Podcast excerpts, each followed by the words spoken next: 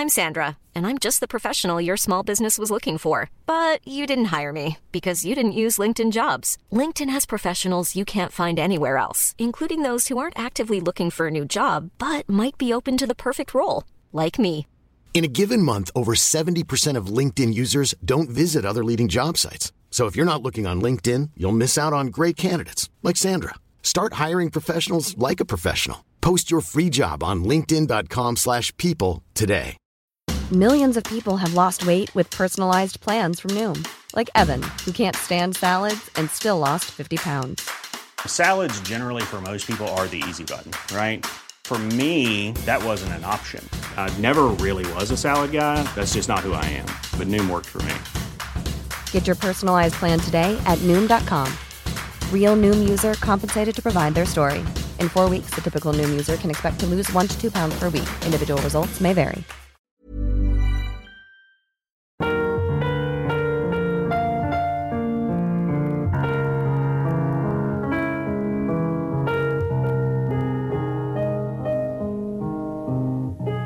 Lettura della Bibbia. Primo ciclo di conferenze su Il libro della Genesi, tenute al Centro Culturale San Fedele di Milano nel mese di novembre e dicembre millenovecentottantaquattro da Don Gianfranco Ravasi, docente di Sacra Scrittura alla Facoltà Teologica dell'Italia Settentrionale. Terza conversazione. Sabato, primo dicembre. La spada fiammeggiante alle frontiere dell'Eden. Le tre grandi disarmonie della tradizione yavista. Capitolo terzo. Questa sera il nostro compito è abbastanza complesso, perché noi dobbiamo fare, dobbiamo percorrere un testo particolarmente difficile che ha dietro le spalle una lettura che ormai si dirama attraverso secoli.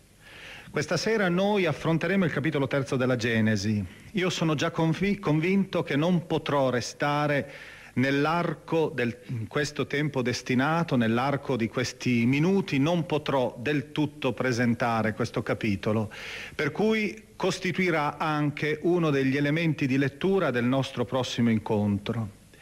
Questo testo, d'altra parte, costituisce sempre uno dei grandi punti di riferimento della teologia. Voi tutti lo conoscete perlomeno per quel titolo che da sempre su tutte le Bibbie è stato posto. Genesi tre, due punti, il peccato originale. Quindi si tratta evidentemente di una riflessione che entra nel dramma più profondo dell'uomo. Quel famoso protagonista che finora noi abbiamo evocato, il cui nome è, ormai sapete, Adam, l'uomo di tutti i tempi, di tutte le epoche, ora vive la sua esperienza drammatica, l'esperienza della ribellione, l'esperienza del rifiuto.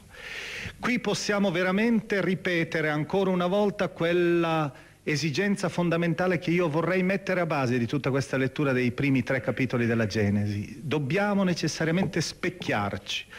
Un esegeta di origine olandese, ma ora che opera in Brasile, in una università brasiliana, ha definito questo testo un grande collettivo esame di coscienza che tutta l'umanità deve fare. Io direi quasi che si deve un po' realizzare quella, quella specie di piccolo apologo, apologo molto curioso, che questo grande scrittore nostro contemporaneo Borges ha usato a proposito, e forse qualcheduno di voi lo ricorda, a proposito del grande filosofo medievale arabo Averroè. Averroè alle prese con la, tradizio- con la traduzione di Aristotele. Questo mondo così diverso dal suo che egli deve trascrivere in una lingua che è così lontana dalla lingua rigorosa, della lingua astratta quasi, che è quella della filosofia greca. E allora quest'uomo continua il suo lavoro lentamente e riesce sempre ad escogitare soluzioni possibili. Quando però arriva ad incontrare la parola tragedia e la parola commedia in Aristotele, all'improvviso si trova impotente. Non c'è l'equivalente nel mondo arabo, nella lingua araba. Egli comincia allora ad escogitare tentativi di spiegazione a se stesso, perché egli non capisce cosa vogliano dire questi due vocaboli, questi due termini. Continua, lavora, fa ipotesi diversissime, ma non coincidono mai col senso generale della frase. E alla fine egli scopre che la soluzione in realtà l'aveva proprio a portata di mano. Bastava soltanto che egli aprisse la finestra e guardasse per la sua strada ed avrebbe trovato il senso della commedia e della tragedia. Bastava che avesse guardato dentro di sé e subito tragedia e commedia sarebbero stati illuminate proprio come impasto normale della sua vita. L'impasto dell'esistere è continuamente quello appunto del riso, ma anche spesso delle lacrime e della tragedia. E allora per questo noi diciamo che qui, in questa pagina, anche se noi non riusciamo a capirla subito, anche se purtroppo abbiamo dietro le spalle una pessima interpretazione, un'interpretazione anche qualche volta carente a livello teologico, altre volte ridicolizzata per quella incapacità di comprendere il valore profondo, sottile, segreto del mito, come dicevamo, anche se abbiamo dietro le spalle queste difficoltà, anche se abbiamo ora davanti le difficoltà di un testo accidentato, un testo complesso, non dobbiamo mai dimenticare questa esigenza di fondo. Il libro della Genesi nel capitolo terzo si capisce non guardando soltanto alla filologia, si capisce non guardando soltanto alla storia, alla storia dell'esegesi, si capisce guardando dentro di sé, guardando al di fuori di sé, perché la storia di questo Adam, di questo uomo, è veramente la storia di tutti. E noi cominceremo questa nostra analisi usando, direi come fa l'autore, usando le sue immagini, usando proprio i suoi colori. Non facciamo il ragionamento rigorosamente teologico. Questo magari lo riserveremo nell'ultimo nostro incontro, quando tireremo le fila di questo lungo discorso che abbiamo tenuto attorno a questi pochi capitoli del libro della Genesi. Il lavoro parte perciò nostro, parte con l'identificazione del primo grande simbolo. Era quello col quale ci eravamo salutati nell'ultima conferenza.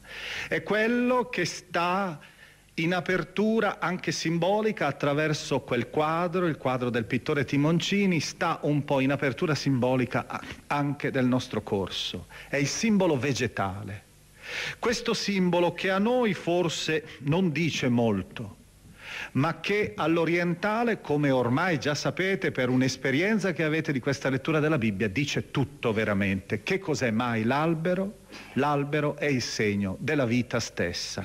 Io vorrei adesso soltanto leggervi alcune righe di un testo recente, un testo del centonovanta avanti Cristo L'autore è il Siracide, altrimenti noto come Ecclesiastico. Egli sta parlando della sapienza.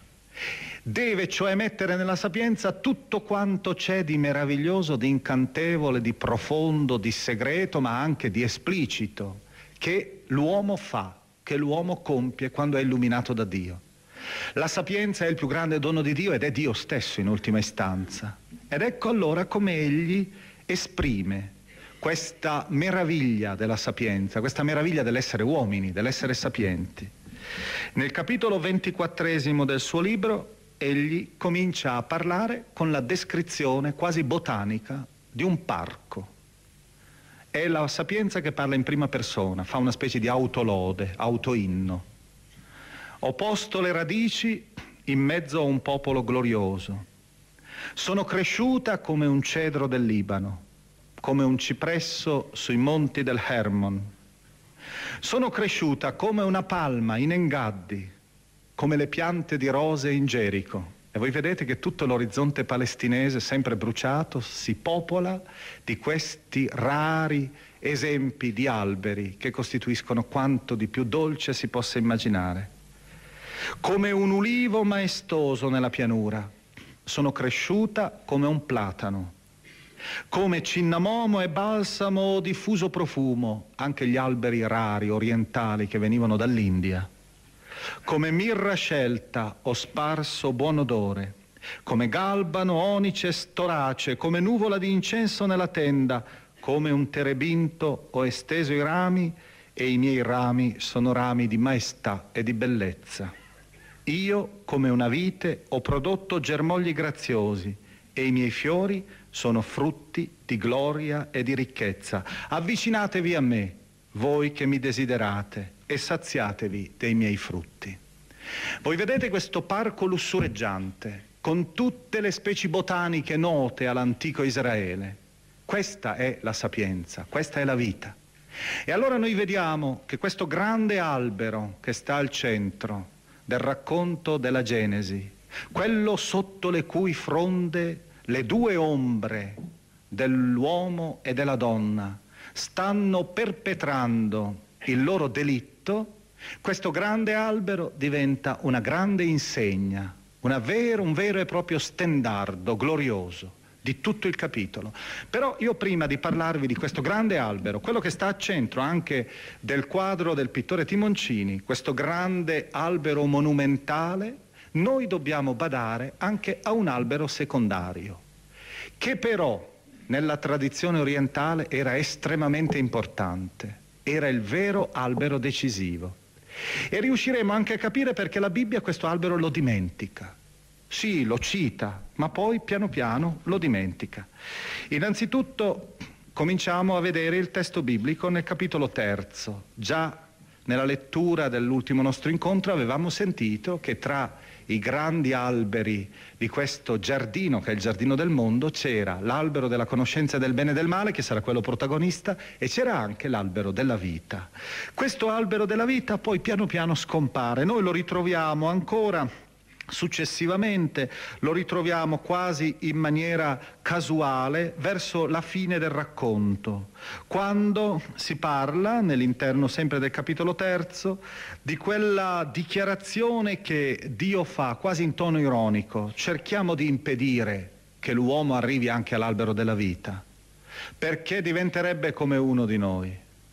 Cerchiamo almeno di evitare che tocchi questo albero, ma questo albero era stato dimenticato nel resto del racconto. Eppure questo albero era il vero albero della tentazione, o comunque del rischio dell'uomo, secondo una celebre epopea, l'epopea di Gilgamesh, questo grande racconto. E io per un istante allora vorrei parlarvi di questo albero e perché la Bibbia l'ha dimenticato o l'ha tenuto in secondo piano.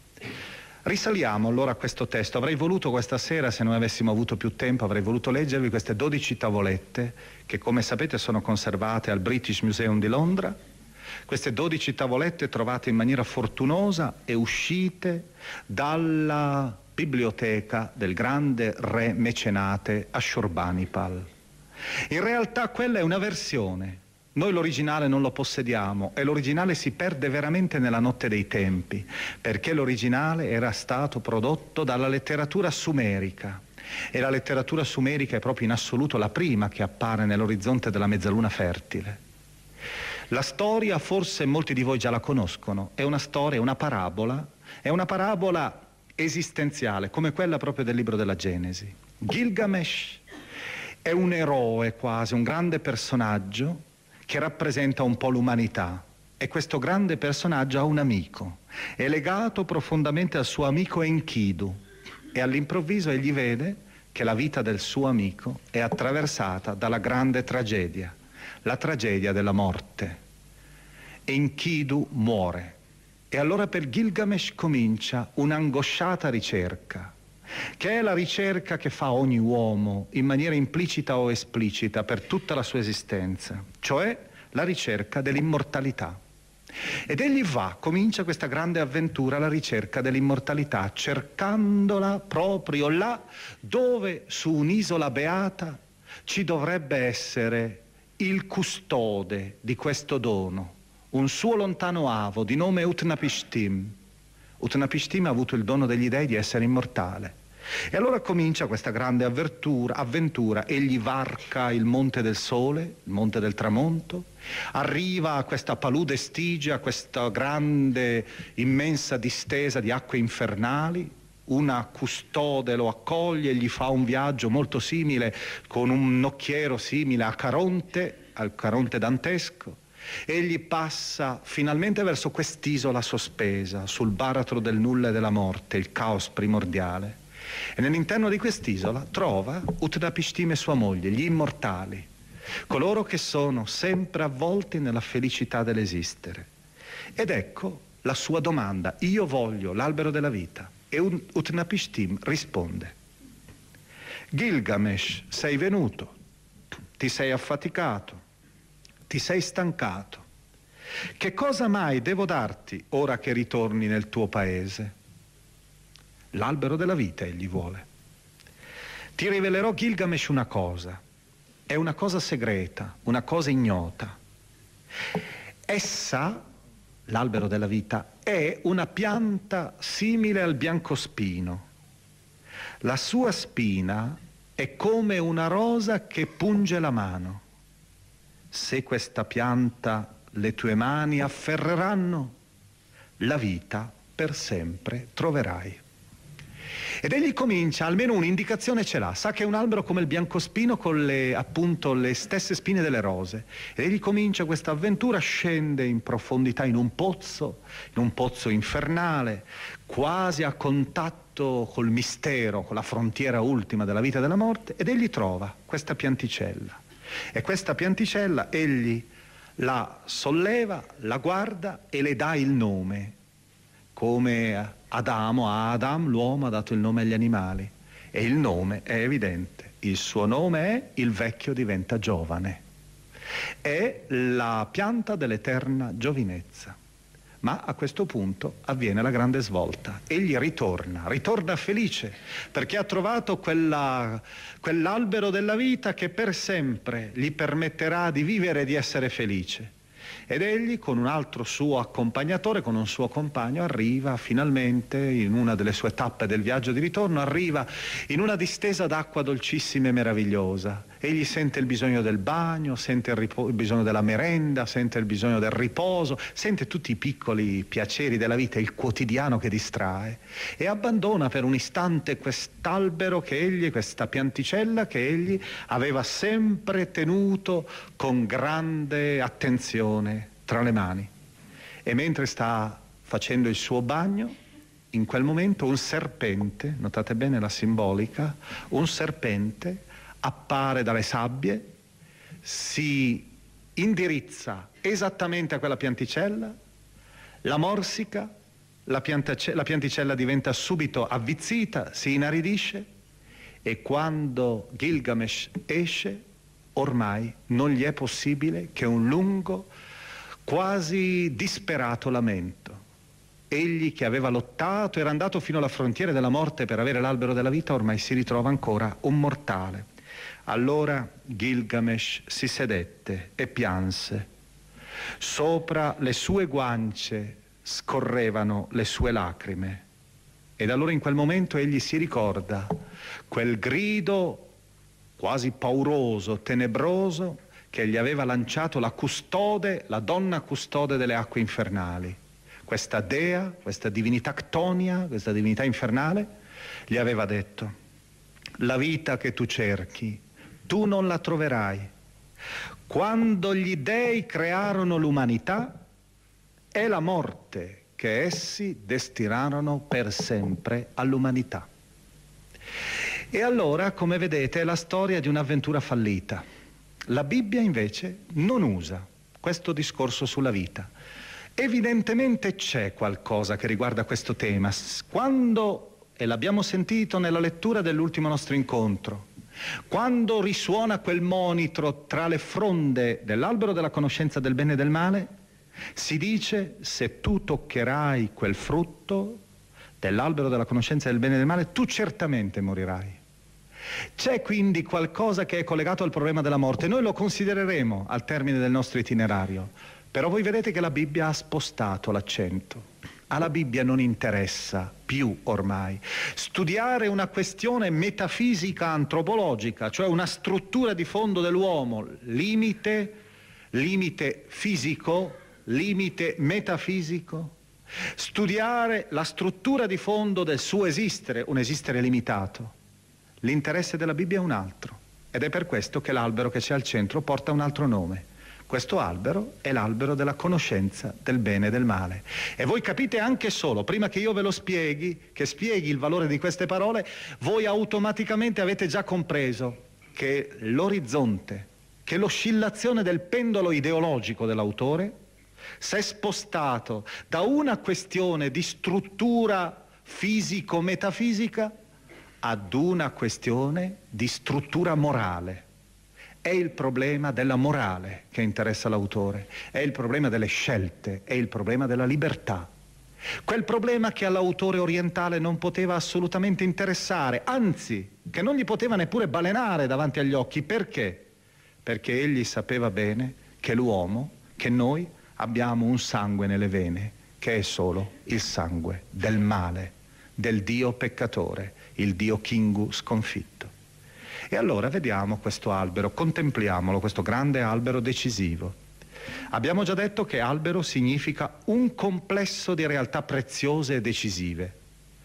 Però questo albero porta un'etichetta, si chiama con un nome. E il nome è albero della conoscenza del bene e del male. Fermiamoci allora su queste due parole precise, conoscenza e bene e male. Sono cose facili da spiegare perché voi avete già un certo esercizio di ascolto dei testi biblici. E se io vi dico conoscenza, ormai penso che pochi tra di voi confondano il conoscere col conoscere occidentale. Il conoscere biblico non è il conoscere occidentale. E per quanto ci sia poca familiarità con la Bibbia, io penso che tutti siano anche pronti a ricordare che nella Bibbia tante volte non la conobbe prima che partorisse un figlio. Conoscere è l'atto sessuale tra le due persone. Allora diciamo subito, la conoscenza non è semplicemente un'attività della mente, è proprio quell'esperienza che noi cerchiamo di definire con la categoria amore, in tutta la sua pienezza. E amore ci passa e percorre il pianeta della nostra mente, certamente. Però nessuno mai si è innamorato di un'altra persona perché ha fatto un lungo ragionamento. Certo, giudica quella persona anche con la sua mente. Egli sa che c'è un altro pianeta nell'uomo, ed è il pianeta del cuore, è il pianeta della passione, è il pianeta del sentimento. Egli sa anche che l'uomo ha un'altra possibilità, ed è la possibilità della scelta volitiva, della decisione, il volere. Questa capacità di essere un po' artefici del proprio destino. E poi sappiamo che l'uomo ha le mani. Quante volte noi abbiamo conosciuto trasformando, e abbiamo, se vogliamo stare nell'immagine che abbiamo detto essere fondamentale nell'Antico Testamento, quando abbiamo visto l'uomo e la sua donna incontrarsi, abbiamo detto che essi sono diventati finalmente una carne sola, che essi attraverso l'atto sessuale hanno scoperto tutta quell'intimità che c'era e che era espressa attraverso tutte quelle altre potenzialità. L'atto sessuale, quando nasce, scatta tra due persone innamorate, diventa una grande parabola completa dell'amore, diventa veramente il simbolo, ciò che mette insieme tutti i frammenti dell'amore. E allora qui noi abbiamo un verbo, questo albero è l'albero del conoscere, è l'albero della decisione, è l'albero della scelta fondamentale, è l'albero della passione, è l'albero dell'orientamento verso che cosa? Verso il bene e il male. E voi sapete che nella Bibbia abbiamo già avuto occasione altre volte di spiegare questa caratteristica dell'Oriente, del mondo semitico, quando si parla dell'Esodo, per esempio, quando si parla, e se volete per vostro conto, quando vorrete fare una preghiera, una preghiera molto suggestiva, scegliete un salmo, il Salmo centotrentanove, centotrentotto della Vulgata, il canto dell'occhio di Dio, che tutto penetra verticalmente e orizzontalmente, l'uomo e la sua fuga da Dio e Dio che è sempre alle sue spalle, o Dio che persino lo precede. Voi vi accorgerete che, tutto l'autore, che l'autore continua per tutto il Carme, per tutta la lirica, a muoversi su una serie di antitesi estreme. È quello che gli studiosi hanno chiamato il polarismo.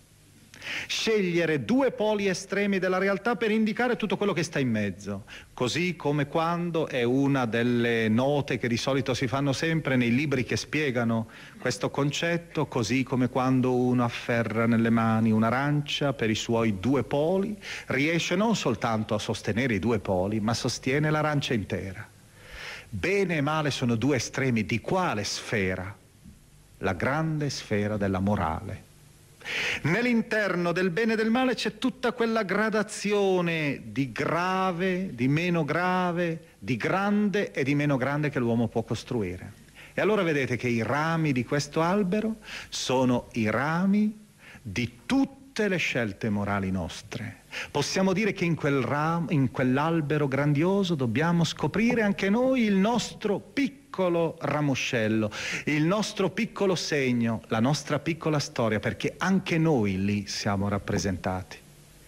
E naturalmente, se noi vogliamo andare avanti, a questo punto potremmo caricare di significati questo albero, di car- caricare questo albero di significati molteplici. Forse adesso riuscite a capire. E penso che tutti forse lo faranno, faranno questa scoperta, molti almeno di voi lo faranno per la prima volta. Riuscirete a capire perché all'improvviso, anche se nella Bibbia non c'è nessun cenno a questo, questo albero è diventato un melo. La tradizione non è la famosa tradizione che parla di questa mela che sta all'inizio, quando quest'albero probabilmente non era neppure noto, non interessava l'autore. Voi invece riuscite a capire perché è diventato proprio quell'albero? Se fate il ragionamento, e in questo caso è corretto, questa applicazione è corretta, se fate il ragionamento semplicissimo, un passaggio semplicissimo al latino. Quando i padri latini cominciavano a identificare il valore di questo albero, il valore esatto di questo albero della conoscenza del bene e del male. E voi sapete che in latino il melo si dice malus e il male si dice malum. E allora voi vedete che questo albero è veramente l'albero del malum, del male dell'uomo, perché in questo momento si descrive questa grande tragedia, che è la tragedia del peccato, questa grande scelta che l'uomo fa e che tra poco descriveremo. Evidentemente, dico, possiamo tentare di trascriverlo in un'altra maniera. A noi adesso la, il melo fa ridere, evidentemente in traduzione non ha più nessun senso. L'albero della conoscenza del male dice poco. Potremmo dire che è l'ambito della nostra decisione, della nostra opzione, e parliamo già in maniera occidentale, in maniera un po' difficile. Possiamo dire semplicemente così: è l'albero della libertà, è l'albero della scelta. Possiamo tentare altre identificazioni, qualche volta anche discutibili. Io ve ne voglio leggere una. Scrittore americano, moderno, contemporaneo nostro, Salinger. Nei suoi nove racconti, uno di questi racconti è intitolato Teddy, e in questo racconto egli scrive queste cose, fa dire a un suo protagonista queste cose. Si ricorda di quella mela che Adamo mangiò nel giardino dell'Eden di cui parla la Bibbia? Lo sa che cosa c'era dentro quella mela? C'era la logica, la logica e la mania intellettuale. Ecco che cosa c'era. Così, e questo è il mio principio, se uno vuole vedere le cose come sono veramente, deve vomitarla, liberarsene.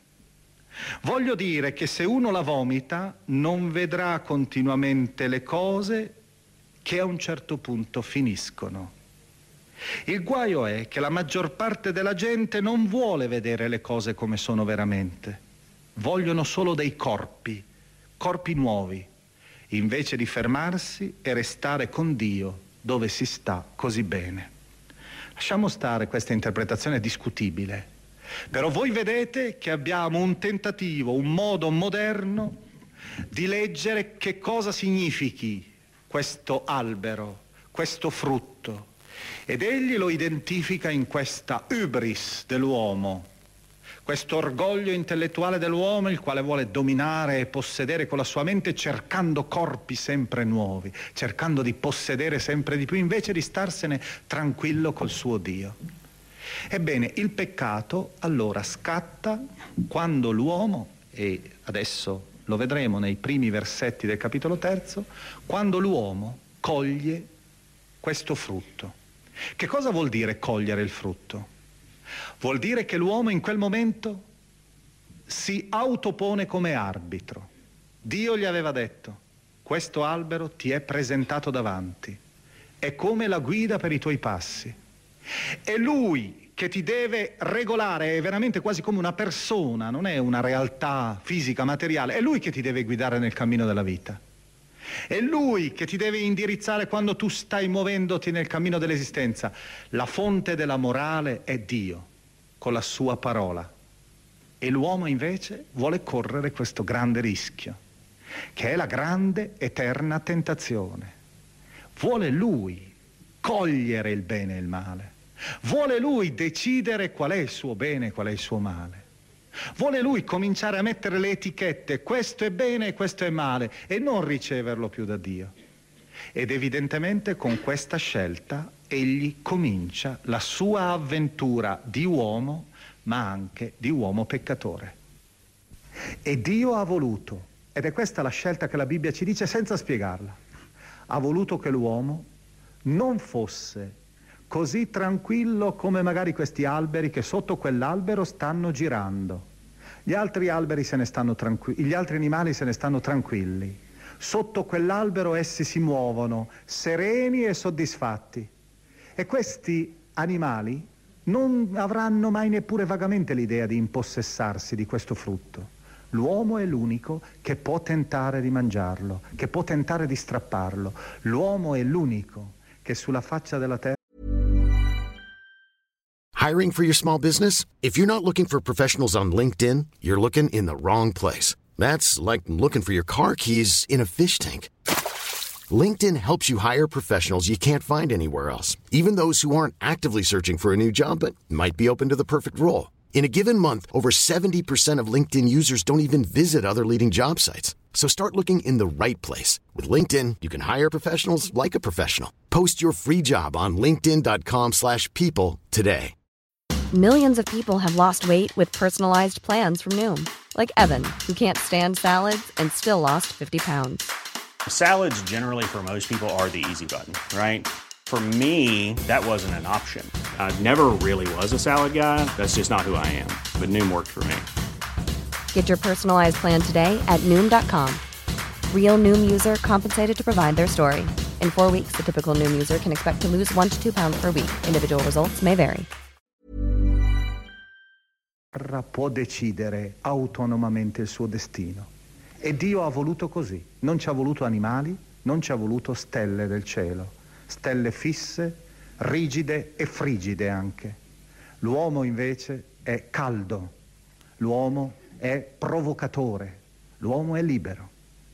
E allora il peccato originale, il peccato fondamentale, il peccato radicale non è certo un qualcosa che è avvenuto quando la chissà dove, e magari una volta parleremo anche di questa valle, forse di Olduvai in Tanzania, quando è apparso forse il primo uomo stando alla paleantropologia, o se volete quando l'uomo è diventato Homo sapiens molti milioni d'anni dopo.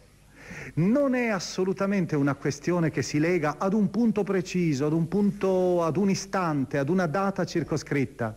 È qualcosa che si lega invece anche a questo momento preciso. In questo momento il peccato di Adam c'è, il peccato originale si ripete, il peccato fondamentale. In questo momento, al di fuori di noi, magari anche dentro di noi, questo non lo si potrà mai giudicare, l'uomo fa questa sua scelta, chiama bene ciò che è male e male ciò che è bene. Ed è lui soltanto che può compiere questo atto. Ora passiamo, ancora prima di leggere questo testo vorrei fare un passo in avanti e introdurre un secondo simbolismo, un secondo simbolo, un secondo protagonista anch'esso di questo racconto, e poi intrecceremo i due simboli e sentiremo la pagina biblica. Il secondo protagonista si chiama il serpente. Voi vedete che lo si trova proprio in inizio, nelle prime battute stesse del racconto. Il serpente era la più astuta di tutte le bestie. Ora il serpente entra in scena, ed era entrato in scena anche nel racconto di Gilgamesh. Il serpente, noi sappiamo, a livello di tradizione, è diventato subito una realtà precisa.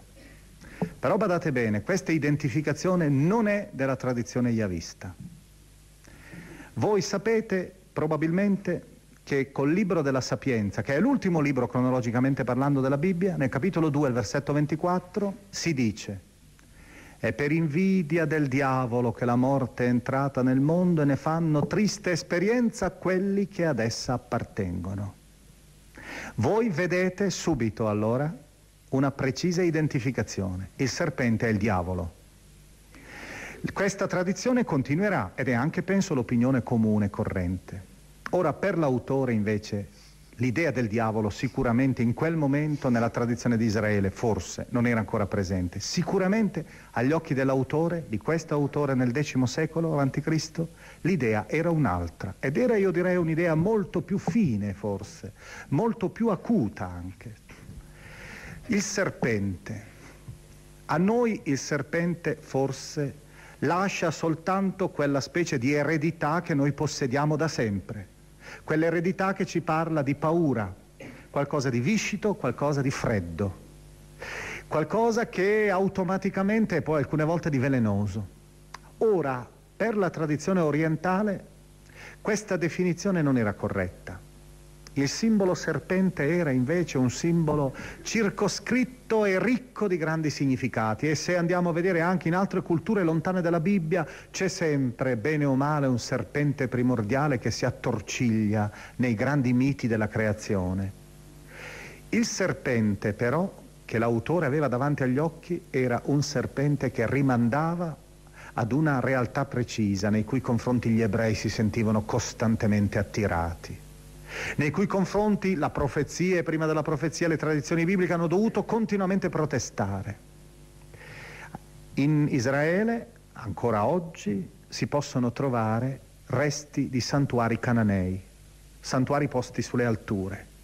Questi santuari avevano collezioni di masbot, cioè di steli sacre. Steli sacre che si vede che non soltanto il tempo ma la devozione dei fedeli ha completamente reso lisce, a furia di versare olio sopra, a furia di baciare queste steli. C'erano scomparse, ma si vedono ancora gli infissi, c'erano dei pali sacri, le cosiddette ascere. C'erano dei templi veri e propri, pensiamo al tempio bellissimo cananeo di Megiddo, col suo altare meraviglioso, il tempio di Hazor, col suo altare, con tutta la distribuzione delle camere sacrali intorno. Erano gli indigeni della Palestina, e gli ebrei avevano subito sentito il fascino di questa religione, la religione del corpo, la religione della materia, la religione del movimento, la religione della vita così come si sperimenta. Dio dove lo devo andare a cercare se non tutte le volte che io vedo che il mio prato fiorisce? Dio dove lo devo andare a cercare se non quando io vedo che ho un figlio da mia moglie, cioè ho la possibilità di avere delle braccia che lavorano nei campi e di avere quindi prosperità? Dio dove lo vedo se non nel moltiplicarsi dei parti del gregge? Ed ecco allora questa tentazione, la tentazione di quella che la Bibbia sprezzantemente chiama la prostituzione sacra. Queste sacerdotesse che nell'interno dei templi rappresentavano o la dea Ishtar, la dea Astarte, la dea della fecondità, o il dio Baal, il dio fecondatore, il toro sacro, rappresentato appunto sotto l'immagine, ricordiamo, il famoso toro d'oro, più che vitello d'oro degli ebrei, questa tentazione di materializzare nel simbolo della fecondità Dio. E nell'interno di questi culti c'era anche il serpente. Il serpente era una componente fallica, era un simbolo Che, colle, che si collegava al rito complesso del culto della fecondità, che comprendeva anche il, il commercio sessuale con la sacerdotessa. Il fedele andava e quella sacerdotessa gli trasmetteva un po' dell'energia di Dio, per cui lui sarebbe ritornato caricato quasi del seme del Dio. Una religione corposa, come vedete, una religione che spiegava quasi in maniera visiva che cos'è la vita e che cos'è Dio. E allora voi vedete che proprio all'inizio di questa pagina, quando sta per consumarsi il peccato dell'uomo, l'autore ha messo un tentatore. Ha messo quel tentatore che tutti capivano, che tutti conoscevano, i suoi lettori, e che noi solo attraverso questo lungo ragionamento che ho dovuto fare io riusciamo a capire e a decifrare. Il vero tentatore è l'idolo. L'uomo appare sulla faccia della terra con la sua libertà, questa libertà nuda, trova davanti a sé il fascino del bene e del male, definiti da Dio. Egli deve fare la sua scelta, deve fare la sua decisione, e questa scelta e questa decisione è aiutata paradossalmente da questa realtà morta, da questo, da uno dei tanti idoli E noi ora siamo invitati a ritrascrivere con altri nomi quegli idoli, quegli idoli che ci staccano dalla purezza della nostra libertà, che ci staccano dalla purezza della proposta morale offerta da Dio. E allora voi capirete anche una cosa, con buona pace di quelli, di tutta quella specie di sarcasmo, di ironia che è stato fatto su questa pagina, soprattutto nei confronti della donna, con buona pace anche di qualche persona seria che però si è lasciata prendere la mano forse da una sottile e nascosta misoginia. Pensiamo persino allo stesso Agostino, e in epoca recente il filosofo francese, scrittore francese Guitton. C'è la tentazione di concentrare l'attenzione su quella donna, la donna del che spinge lentamente l'uomo a cedere, è la prima. E allora c'era per esempio nell'interpretazione di Agostino e di Guitton la descrizione del fatto che la donna, essendo avendo dei ritmi di maturazione sessuale, soprattutto in Oriente, anticipati rispetto all'uomo, avrebbe spinto l'uomo a provare questa ebbrezza anticipata, prima ancora della norma indicata da Dio, l'ebbrezza anticipata dell'atto sessuale, dell'amore. Questa è una banalizzazione del testo.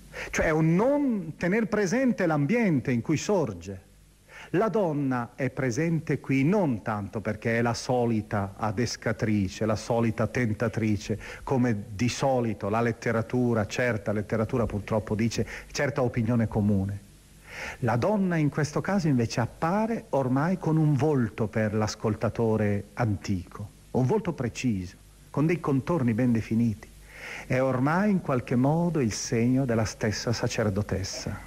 Serpente e donna sono i due elementi che il fedele ebreo, quando riusciva a sottrarsi alle maglie anche della censura politica, in quel caso perché la teocrazia era un dato in Israele, della censura ufficiale, riusciva ad andare a questi santuari cananei, erano i primi due elementi che egli incontrava, la donna che lo tentava e il serpente, lo tentava a incontrare questo Dio facile, il Dio che è ridotto appunto ad un meccanismo della natura, a un dinamismo della biologia.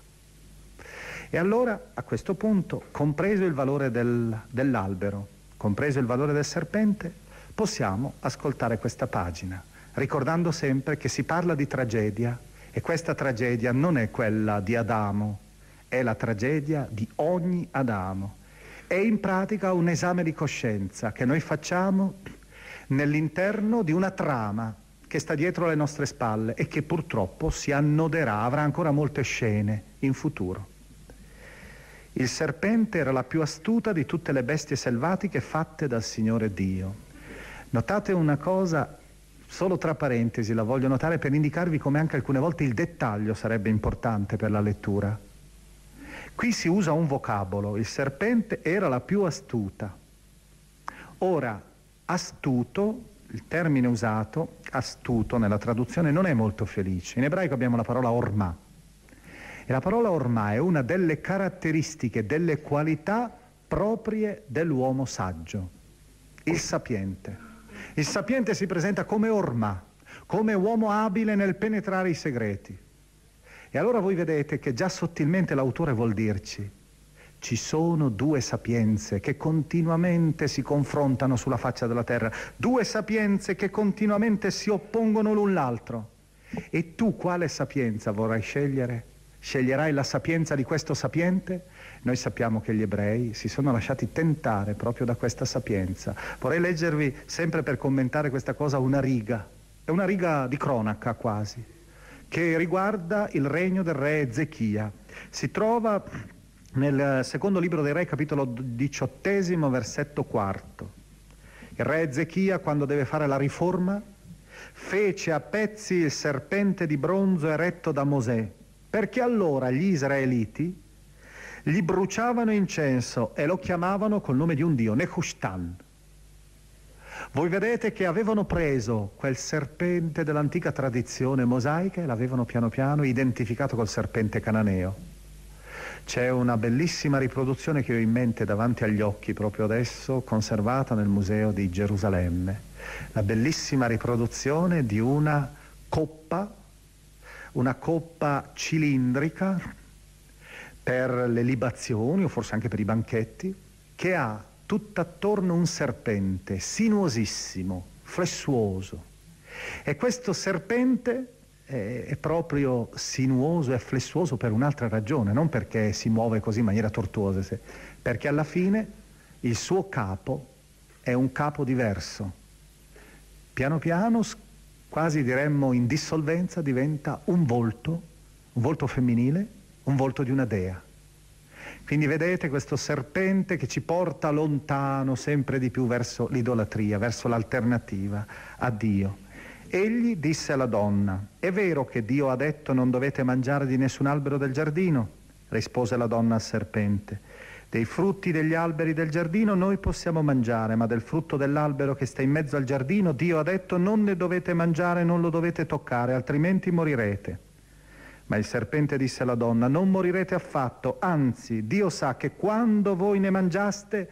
Ed ecco questa descrizione molto bella e molto profonda del peccato. È una vera analisi sottile detta in, in ebraico, si può dire in quattro parole soltanto. Voi si aprirebbero i vostri occhi e diventereste come Dio, conoscendo il bene e il male. Ecco la definizione del peccato. La definizione del peccato è quella di avere occhi indipendenti, avere l'orgoglio di mettere il trono su come Dio. Diventerete come Dio e allora conoscerete, deciderete voi il bene e il male. Allora la donna vide che l'albero era buono da mangiare, gradito agli occhi e desiderabile per acquistare saggezza, prese del suo frutto e ne mangiò, eccetera. Poi ne diede all'uomo, che ne mangiò pure lui. E si chiude quindi questa, questo duplice simbolismo. Noi dobbiamo a questo punto, avviandoci ormai verso la conclusione, dobbiamo scegliere un terzo protagonista di questa scena. Quel protagonista che è per ora soltanto quasi silenzioso, assiste quasi con stupore al comportamento della sua creatura. È il Signore, è Dio. Ecco, io vorrei qui dirvi una cosa: siete probabilmente abituati, anche nella lettura che avrete fatto voi, a considerare Dio come spettatore inerte e soprattutto piom- pronto a piombare con la sua mannaia sull'uomo peccatore. Se voi però avrete letto attentamente già questo testo, lo leggerete, vi accorgerete che l'idea non è questa soltanto.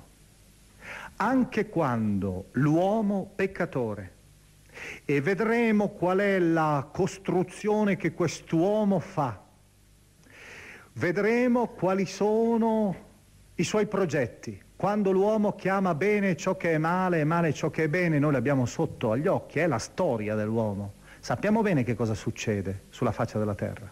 Ebbene, quando Dio vede l'uomo che fa questa sua avventura folle, l'uo- Dio non reagisce soltanto in modo univoco. Dio né si disinteressa né tantomeno appare soltanto come lo spietato giudice. Proprio nell'interno di questa pagina vediamolo. Il simbolo con cui viene presentato Dio è una sequenza di simboli sociali. In pratica Dio si veste con forme differenti. Uno lo conoscete già, è diciamo quasi l'atteggiamento che Dio non, non nasconde, che Dio non cancella, l'atteggiamento fondamentale suo. Vi ricordate quando noi abbiamo cominciato a descrivere il rapporto tra l'uomo e Dio? L'abbiamo descritto con l'immagine del visir. Ora voi avete proprio in finale, dopo che l'uomo ha compiuto il peccato: udirono il Signore Dio che passeggiava nel giardino alla brezza del giorno, e l'uomo con sua moglie si nascosero dal Signore Dio in mezzo agli alberi del giardino. Ma il Signore Dio chiamò l'uomo e gli disse: dove sei? Rispose: ho udito il tuo passo nel giardino, ho avuto paura perché sono nudo e mi sono nascosto. Voi vedete che Dio va alla ricerca dell'uomo. Dio sa già che l'uomo è peccatore, eppure va a cercarlo. Va a cercarlo ancora, come avveniva tutte le sere, le sere dell'intimità. E voi vedete che in quel momento, per la prima volta, l'uomo scopre la nudità. Questa è una bellissima immagine, purtroppo anche qui persa, perché noi non riusciamo più a capire il valore di certi simboli. Nella finale del quadro pieno di luce, il capitolo due, si diceva: tutti e due erano nudi, l'uomo e sua moglie, ma non ne provavano vergogna. Ed ora invece si accorgono che sono nudi e hanno bisogno di un vestito, hanno bisogno di qualcosa che li nasconda. Ora, che cos'è nel linguaggio della Bibbia la nudità? Beh, per, per capire che cos'era, per capire proprio il suo significato ultimo, basterebbe soltanto ricordare come avveniva il processo per divorzio, con la sentenza terminale. Voi sapete che durante il matrimonio uno dei riti era probabilmente anche il, il, la specie di investitura che il marito faceva nei confronti della donna, gli dava il mantello, le dava il mantello, il mantello ufficiale, il mantello di sposa. Quando si pronunciava la sentenza di divorzio, lo sposo toglieva, spogliava la donna e la lasciava nuda. La donna ritornava quindi alla sua... al punto di partenza, era solo semplicemente donna, non era più la sposa, non aveva più la tutela, tutela giuridica anche che lo sposo assicurava nel contesto maschista orientale. E allora voi capite che la nudità è lo stato di base, è la radicalità dell'uomo, è l'uomo senza nessuna specificazione, è l'uomo nella sua purezza, limite e splendore, grandezza e debolezza. L'uomo, così come si presenta, di per sé è una cosa meravigliosa. L'uomo nella sua nudità, nudità interiore ed esteriore se volete, perché anche il vestito per molti aspetti, come sapete, è sempre un tentativo di ridefinire qualcosa di diverso. Voi sapete che esiste fondamentalmente nei confronti della nudità, anche per questioni di cultura certamente, ma esiste sempre un imbarazzo che è legato al fatto che il nostro corpo, per esempio, col passare degli anni anche sperimenta lo sfacelo. E allora vedete che per buona parte il vestito è anche una specie di autodifesa, di protezione contro questo sfacelo. E allora l'uomo, quando è in pace con Dio, non ha vergogna della sua nudità, non ha vergogna della sua realtà, egli si accetta. E quando invece la sua libertà ormai è spezzata, quando egli ormai ha fatto questa scelta, quando egli sente che ha dentro di sé un'opzione che tra poco lo porterà sempre di più a compiere iniquità, ecco, quello che noi possiamo anche chiamare con la parola rimorso, se volete, anche se non è una questione solo psicologica, ebbene in quel momento l'uomo ha paura della sua nudità. Possiamo dirlo in un'altra maniera, l'uomo peccatore. Io qui proprio spontaneamente penso a uno dei miei grandi amori nella letteratura, Dostoevskij, e pensiamo a Delitto e Castigo. Voi vedete che quest'uomo non può cancellare, o Lady Macbeth anche, quelle mani restano irrimediabilmente coperte di qualcosa, egli sente che non è più come prima, limpido, non può più accettarsi. Allora comincia questa copertura, questa ipocrisia, questi mantelli che egli mette continuamente sopra di sé. E allora voi vedete che il simbolo del vestito è un'eziologia del vestito questa, il simbolo del vestito diventa anche agli occhi dell'autore, in maniera molto fantasiosa se volete, diventa un segno teologico. Dio che cerca l'uomo, ma ancora Dio. E non so se avete notato quella riga, è una riga modestissima, quella del versetto ventuno, quando si dice: il Signore Dio fece a quest'uomo già peccatore, che si è ribellato a lui, che è indifferente ormai a lui, fece all'uomo e alla donna tuniche di pelli e di vesti. Ma come si preoccupa lui di aiutare questa protezione, questa protezione che l'uomo vuole mettere? E qui invece il senso è un altro, sempre nell'ambito sociale. L'orientale sapeva bene che il vestito era una delle grandi realtà dell'esistere. Il vestito ha una normativa legislativa nell'interno della Bibbia rigorosa, non potrai prendere impegno il mantello fino al, se non fino alla sera, la sera lo devi restituire perché è l'unica coperta che egli ha per la notte, dormivano avvolgendosi nel mantello, quindi il povero ha bisogno del mantello, non lo puoi tenere impegno per la notte. Il vestito era la realtà che veniva sempre consegnata ai figli dal padre. Solo il padre di famiglia poteva dare, preparare il vestito. Solo la madre e il padre. Proverbi trentuno, la lode della donna sapiente che sta preparando, lavora nella notte perché tutti abbiano un doppio vestito, tutti i suoi figli. E allora vi vedete che questo Dio che pure il Dio sdegnato, adesso vedremo che anche il Dio sdegnato è pur sempre però il Dio padre, padre di famiglia, sa che questa è la sua famiglia, l'unica creatura nei cui confronti egli si può specchiare, l'unico veramente fatto ad immagine e somiglianza di Dio, come dirà l'altro racconto. Ed allora Dio ha la nostalgia dell'uomo, ed anche se è l'uomo ribelle, il figlio ribelle, egli come un padre continua ad amarlo e continua a rivestirlo, a proteggerlo, a dargli un sostegno nel cammino della vita. Però, ed è questa l'ultima parola, quella che chiude la grande, è la grande finale del capitolo terzo, Dio è però anche il giudice. Dio non è indifferente al male, è soltanto l'atteggiamento del peccatore nell'Antico Testamento, il quale dice: Dio è su nei cieli e non si preoccupa della mia vita. Come dice il Salmo quattordici, gli empi dicono Dio non c'è, cioè non c'è qui ora, non si interessa delle vicende di questo mondo, assiso nel suo mondo dorato. Dio invece non resta indifferente, ed ecco che allora l'uomo è espulso. Dio, tra Dio e l'uomo ormai si spezza un dialogo. Ed è la finale, quella finale che voi ben conoscete, la finale che è rappresentata in una maniera abbastanza vigorosa, con immagini tratte dall'Oriente. Se voi visitate Ninive, voi vedete che davanti, vicino a Mossul, voi vedete che davanti al palazzo reale, al grande palazzo, c'è, ci sono due enormi cherubini, questa specie di mostri alati con volto umano, che proteggono, si chiamavano in accadico caribu, i cherubini, che proteggono l'area sacra del palazzo reale. Tutti gli spiriti e i nemici del re vengono fulminati da questa potenza. Ora la Bibbia, usando questa immagine, che poi diventerà angelica nella tradizione successiva, usando questa immagine orientale, rappresenta ormai in maniera irrimediabile questa frattura, una frattura che è la storia continua dell'uomo solitario e peccatore. Ecco infatti le ultime righe: il Signore Dio lo scacciò dal giardino di Eden perché lavorasse il suolo da dove era stato tratto, scacciò l'uomo e pose ad oriente del giardino di Eden i cherubini e la spada dalla fiamma sfolgorante per custodire l'albero della vita. E a questo punto l'uomo è ormai solo, Dio è lontano, si interessa ancora di lui, ma non è più così immediato, e l'uomo è arrivato sulla terra.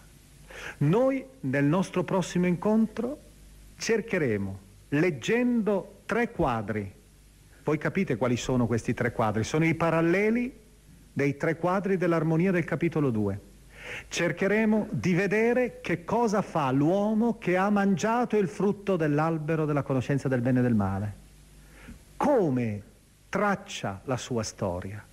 E io vorrei finire allora questa sera guardando proprio quest'uomo, salutando quest'uomo che siamo noi mentre cammina per il deserto della vita, e vorrei proprio salutarlo con le parole di un ateo, ateo professo, scienziato, il quale ha citato proprio questo testo col quale noi ora abbiamo finito adesso questa prima lettura del capitolo terzo della Genesi. È uno scienziato che non crede a questi miti, evidentemente, egli lo dice esplicitamente. È uno scienziato il quale ha ribadito che tutto l'universo è solo un impasto di caso e di necessità, che l'universo non può ammettere assolutamente nessun progetto prima.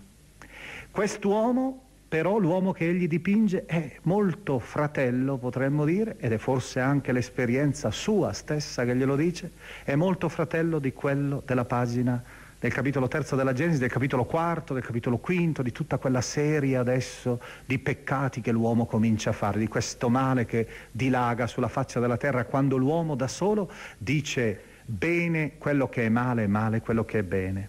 È una bella testimonianza, secondo me, è una testimonianza dell'uomo che cammina fuori del giardino e fuori di Dio. L'autore, come avrete già capito dalla mia allusione, è il Nobel della medicina del millenovecentosessantacinque, è Monod, autore del famoso libro Il caso e la necessità. L'uomo sa ora che come uno zingaro è ai margini dell'universo in cui deve vivere, è obbligato a vivere, un universo che ora è sordo alle sue musiche, è indifferente alle sue speranze, ai suoi...